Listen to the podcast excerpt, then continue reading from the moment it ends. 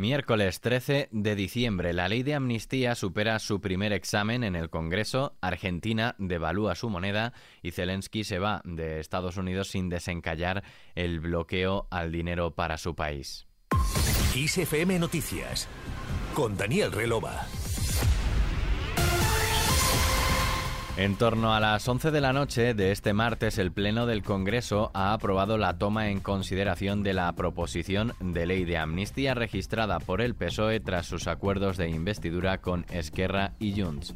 La iniciativa ha superado este primer examen con apoyo de PSOE, Sumar y sus aliados nacionalistas e independentistas, mientras que el PP, Vox, Coalición Canaria y UPN han votado en contra. La toma en consideración de la proposición hace que la ley siga adelante, aunque no se prevé que la norma salga aprobada del Congreso antes de finales de enero. Los grupos parlamentarios tendrán que registrar enmiendas y todavía queda el debate en el Pleno de las iniciativas a la totalidad que previsiblemente presentarán los partidos que han rechazado la ley.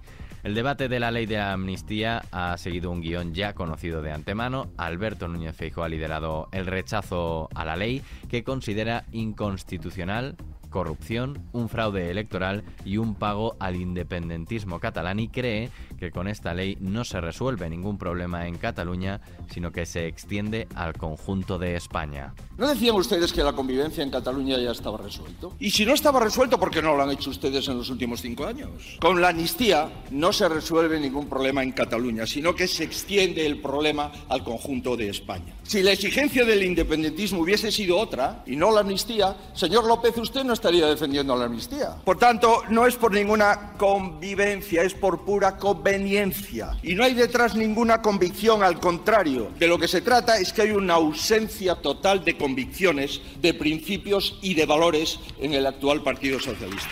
El líder popular ha reprochado también la ausencia de Pedro Sánchez durante el debate parlamentario que este miércoles viaja al Parlamento Europeo para clausurar la presidencia española del Consejo de la Unión Europea. El portavoz del PSOE, Pachi López, por su parte, ha acusado a Feijóo de desplegar un catálogo de insultos que alguien puede usar según sus palabras, como justificación para acciones violentas, porque sobre el debate volvieron a resonar las declaraciones del líder de Vox, Santiago Abascal, a un diario argentino, sobre que el pueblo querrá colgar a Pedro Sánchez de los pies y que el PSOE denunciará ante la Fiscalía al entender que pueden constituir un delito de odio. El protagonista de la polémica ha criticado en su intervención tanto al jefe del Ejecutivo, a quien ha deseado un juicio justo, como al PP, al que acusa de sumarse a su linchamiento y de unirse a la política woke de la cancelación. ¿Qué es lo que condena usted exactamente de mis declaraciones? ¿Se ha sumado usted a la política woke? Eso sí, se puede decir que les gusta la fruta y ustedes le pueden ofrecer la guillotina al rey y a Rajoy. Pero los demás tenemos que estar callados. Pues no, cuenten con ellos para estar callados, pero no cuenten con la bancada de Vox, señorías. Y sí, el pueblo español acabará cansándose de los que traicionan a España. Se lo puedo asegurar. ¿O piensan ustedes de verdad que dar un golpe contra la Constitución, contra la igualdad de los españoles, contra el Estado de Derecho, contra el Poder Judicial, contra la convivencia, contra la prosperidad, les va a salir gratis? Estén seguros que no. Y ahora voy a expresar mi deseo para el señor Pedro Sánchez, que tenga un juicio justo. Más allá del intercambio de reproches, los socios del gobierno han respaldado la normativa al entender que permite acabar con un ciclo dramático y desjudicializar el conflicto catalán la única excepción fue Coalición Canaria, que ya avisó en la investidura que se opondría a la amnistía. La Cámara de Diputados también ha dado luz verde a crear una comisión de investigación sobre la llamada Operación Cataluña y su presunto objetivo de neutralizar y desactivar el proceso independentista.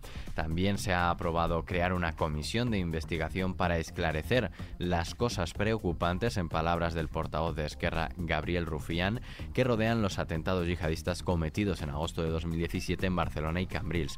Del mismo modo, el Pleno ha aprobado la creación de otra comisión de investigación para aclarar el llamado caso Pegasus de espionaje a independentistas catalanes y vascos.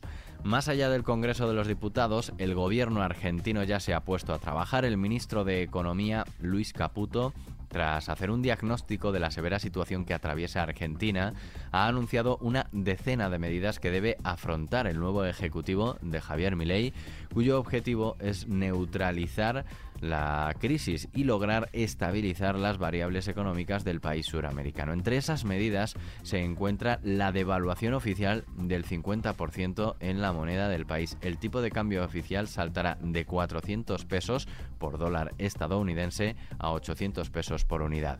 Las medidas incluyen, entre otras, reducir los subsidios estatales a la energía y el transporte, no renovar contratos laborales menores a un año en el Estado, suspender la publicidad oficial en los medios de comunicación, reducir el número de ministerios y secretarías de gobierno, recortar al mínimo las transferencias del Estado Nacional a las provincias y no hacer más licitaciones de obras públicas.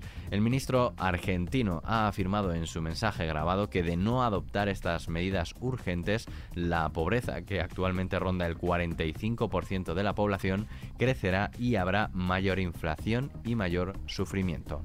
En el marco de la guerra de Ucrania, el presidente Volodymyr Zelensky puso este martes punto y final a una ajetreada visita a Estados Unidos en la que no logró desencallar el bloqueo de la oposición republicana al envío de nueva ayuda militar para Ucrania. Zelensky fue arropado de nuevo por el presidente estadounidense Joe Biden y sus palabras de apoyo, pero el punto fuerte de su viaje, el tercero a Washington desde el inicio de la guerra, estaba en el Congreso, donde los republicanos mantienen bloqueado el trámite para aprobar un paquete presupuestario enviado por Biden de 106 mil millones de dólares que incluye partidas de 61 mil millones para Ucrania y también de 15 mil para Israel.